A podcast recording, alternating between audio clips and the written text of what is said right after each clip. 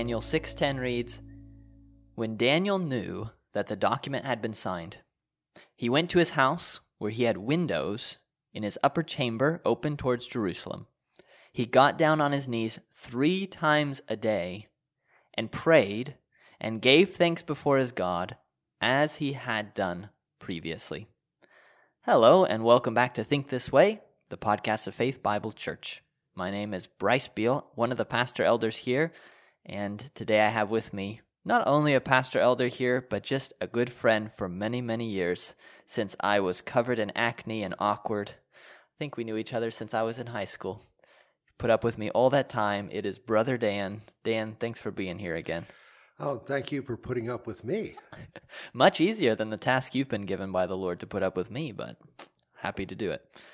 We have been talking this quarter about prayer, and we now come to the very last episode on prayer. And we'll be starting a new quarterly focus next week. It'll be on personal holiness. I'm looking forward to that very much.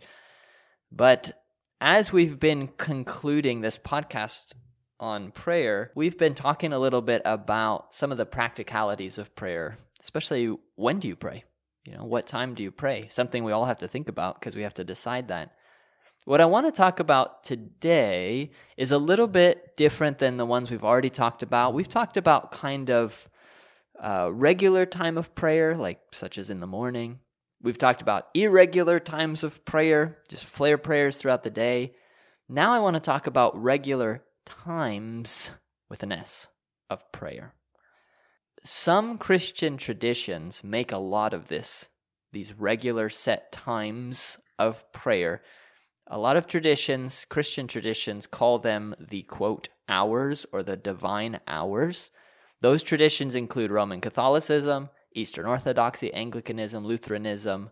Usually there's about seven, although it varies, seven hours. That's just periods of time throughout the day, three of them being primary. I think, if I understand church history correctly, that these really originated with monasteries and the monks who had set times to pray, even waking up throughout the night so that they could pray, go back to sleep, wake up, pray. So, a very rigid system at first, but still respected and practiced by different traditions. Now, the important thing to point out is of those traditions listed, we are not any of them. We're certainly not Catholicism or Eastern Orthodoxy. We're not Anglican or Lutheran.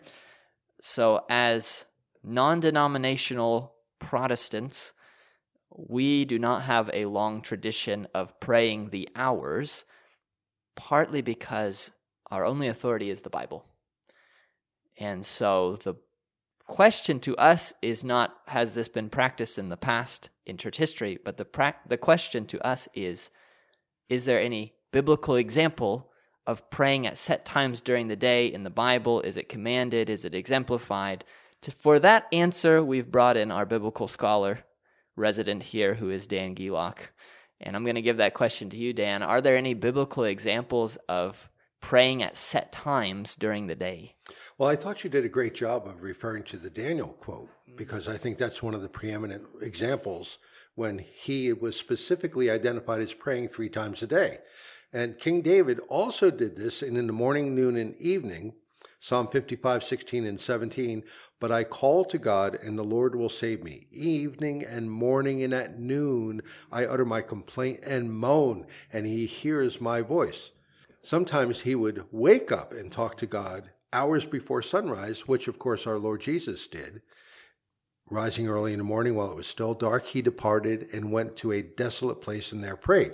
Now, if you read through the scriptures like in Acts, you find that Peter went up on the housetop at the sixth hour, about 12 noon. In the afternoon, Cornelius um, said four days ago about this time, I was praying in my house at the ninth hour. So you find that repeated when Peter and John went to the temple, praying in the evening Matthew 14 23, Jesus himself said, uh, the scriptures say that when evening came, he was there alone on the mountain to pray. Psalm 63, verse 6, and I, I really like this verse because it's so practical. Praying in bed. Psalm 63, verse 6 says, When I remember you upon my bed and meditate on you in the watches of the night. And I think that's an excellent therapeutic that we all should follow. Hmm. And you pointed out really well there that you can see even in the New Testament that the Jewish practice did include set times of prayer that were necessary partly because they were communal prayers. So people would go to the temple at you had to set a time. That's where you would go and you would pray together. And I would imagine, I'm not speaking from knowing this, I'm just guessing this, that even within, for example, Catholicism, probably they were looking back at those examples and saying, hey, we should do that today. Just like a lot of Catholic ideology. Well, I, I agree. And I, I think you bring up a very important point, and that is that of community, communal prayer, and how essential that is. And unfortunately, how infrequently we see large numbers of the body of Christ come together for that very purpose. So a church might have an all church prayer, and only a small percentage of God's people come together. But there is such value to that. And even the prayer that our Lord taught his disciples to pray begins with our Father. And there is not one singular pronoun in that entire prayer, the prayer of the disciples, which again points to the fact that all God's people benefit so much by being together and recognizing that we're not alone. Mm. So that's a good example of where the hours really originated in the among the Jewish people praying in the temple. That's a very good, healthy thing where it was adopted within Catholicism in monasteries and, and as Protestants, we would argue that monasteries never should have happened. And so that was not the healthiest development we can imagine. But now the question comes to us today, believing in the scriptures and their authority alone to guide us, should we have any kinds of set times of prayer would that be a good example? What you showed there, Dan, is that there are biblical examples. I love that Daniel passage because I started by saying, when Daniel knew the document had been signed, and if you know the context, the document that was signed is anyone who prays to God, you die. you get thrown to lions. So when Daniel knew that, well, what did he do? He went where the windows were open and he kept on praying just like he always did three times a day. His closet had windows. yeah, I did actually. Wow. Yeah, the saucy dog. What is that? What they would call him? the audacity to just pray. That's right. But I mean, the point is, as he had done previously, so he already had three set times of prayer. There he was in Babylon in exile, but Daniel at least was practicing at least three set times of prayer. So there are examples in the Bible of this. There's no command that we have to do it, but there are examples of it. So, Dan, let me just ask you have you ever had something like this? Have you ever prayed at multiple set times during the day? And if you did, did you find it helpful? Well, personally, my practice is to have a regular time in the morning mm-hmm. after scripture reading, study, and before a review of that and praying with my wife. We do pray at every meal in our home or in public settings. Now, those two disciplines are most helpful to maintain and set the tone of the day and fix our focus focusing my attention and my purposes. I find that the remainder of the day is set for a Nehemiah type prayer, what you call a flare mm-hmm. prayer, or some people might call a popcorn prayer, whenever a need or opportunity arises. So, setting aside a specific time to pray to the Lord and having a routine in your prayer life, not that it's just routine, but a good discipline, means that the discipline can lead us to have a continual time of prayer with the Lord. The concept of praying always, pray without ceasing. Well, that doesn't mean that we're closing our eyes while we drive, but it does mean that there's a God consciousness, an awareness that everything we do is related to our Creator.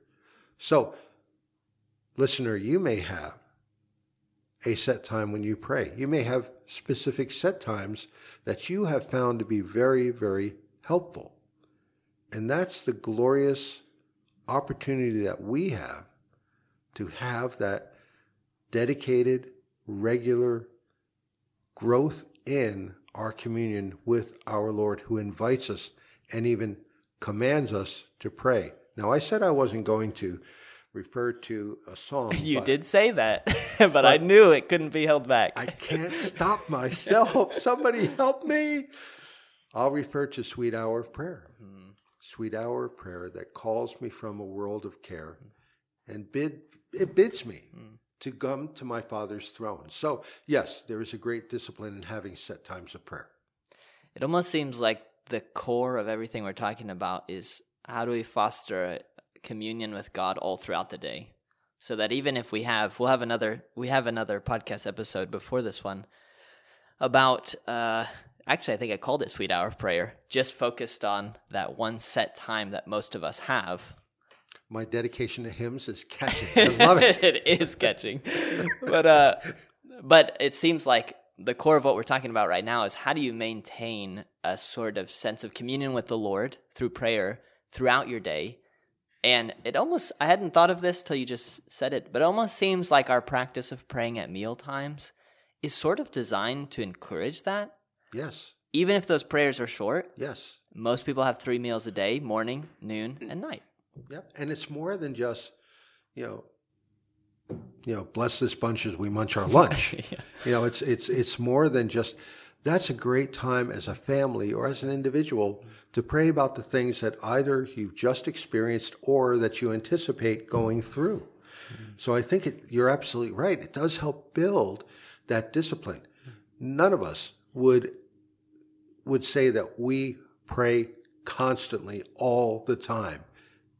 Well, I think that sometimes that there can be a bit of a disillusionment when we see that pray without ceasing as a need to have every waking moment and every conscious thought be engaged in prayer rather than a continual practice of the presence of God.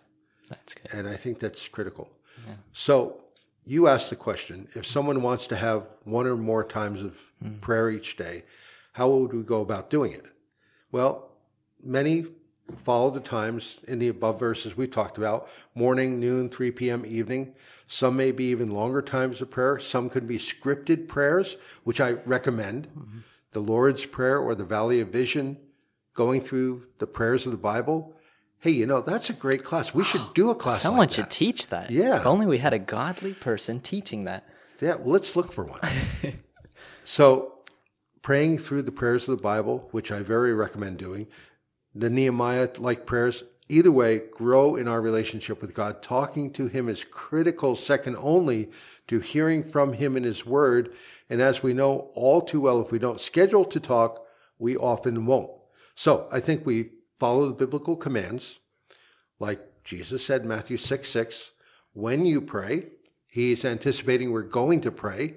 And indeed, if you don't have that spirit of adoption, which cries Abba, Father, that could be a good indicator that you are not in a good place.